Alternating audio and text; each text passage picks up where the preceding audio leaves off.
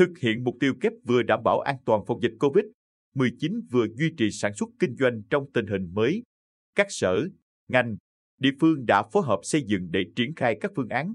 phối hợp với các doanh nghiệp đẩy nhanh tiến độ tiêm vaccine cho người lao động. Ngày 28 tháng 9,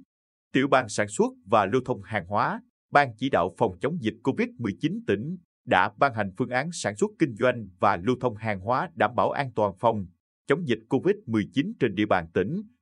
Trong đó, về hoạt động sản xuất kinh doanh tùy theo từng vùng, doanh nghiệp tại địa bàn các vùng xanh, vàng được phép tổ chức sản xuất kinh doanh bình thường, vùng cam được phép sản xuất kinh doanh nhưng phải đảm bảo các quy định phòng chống dịch COVID-19 và thực hiện nghiêm 5K của Bộ Y tế. Tuy nhiên, doanh nghiệp ở vùng cam giảm số người làm việc tại nhà máy, các bộ phận văn phòng, tăng cường làm việc trực tuyến. Không chỉ thực hiện các quy định như các vùng khác, riêng doanh nghiệp tại vùng đỏ còn phải lập danh sách công nhân và phối hợp địa phương cấp thẻ đi lại. Đồng thời, khi tổ chức sản xuất kinh doanh bắt buộc phải thực hiện một trong ba phương án. Ngoài hai phương án ba tại chỗ, phương thức một cung đường, hai điểm đến như trước đây, thì các khó khăn, vướng mắt của doanh nghiệp trong thực hiện đã được ghi nhận để có thêm phương án hai tại chỗ. Một vùng an toàn, người lao động sản xuất tại chỗ, ăn uống tại chỗ nhưng được về nghỉ ngơi có thể ở nhà riêng,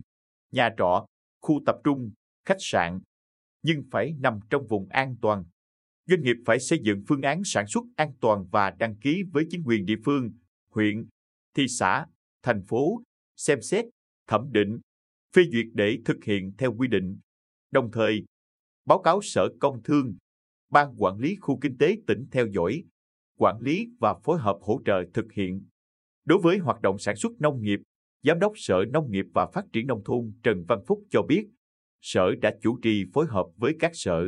ngành, địa phương,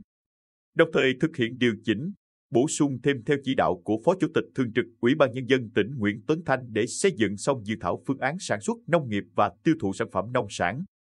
Thủy sản đảm bảo an toàn phòng chống dịch COVID-19 trên địa bàn tỉnh, ngày 8 tháng 10 đã hoàn thành và trình Ủy ban Nhân dân tỉnh xem xét.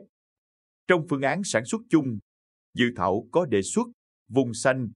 vùng vàng được phép tổ chức sản xuất bình thường nhưng phải đảm bảo các quy định phòng chống dịch COVID-19 và thực hiện nghiêm quy định 5K của Bộ Y tế.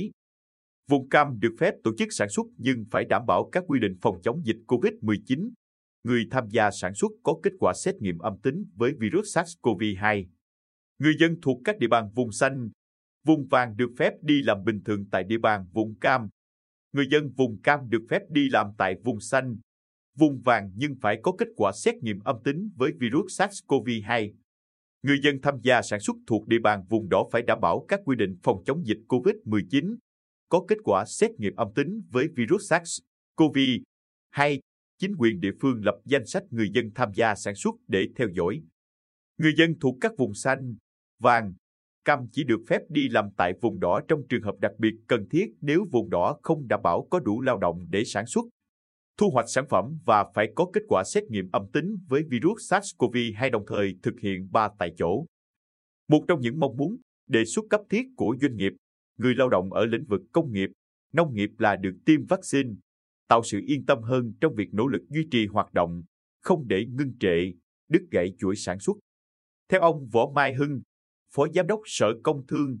toàn tỉnh có 45 cụm công nghiệp với 321 doanh nghiệp hoạt động, tạo việc làm cho hơn 20.000 lao động. Từ ngày 1 đến 5 tháng 10, Sở Công Thương đã bố trí để tiêm mũi một vaccine phòng COVID-19 cho 36.500 lao động cả trong và ngoài các cụm công nghiệp. Sở đang tiếp tục trà soát những người chưa được tiêm mũi một vì nhiều lý do, đau ốm, ở vùng phong tỏa, bị cách ly để tiếp tục tiêm, đảm bảo 100% lao động ở trong và ngoài cụm công nghiệp được tiêm vaccine đầy đủ.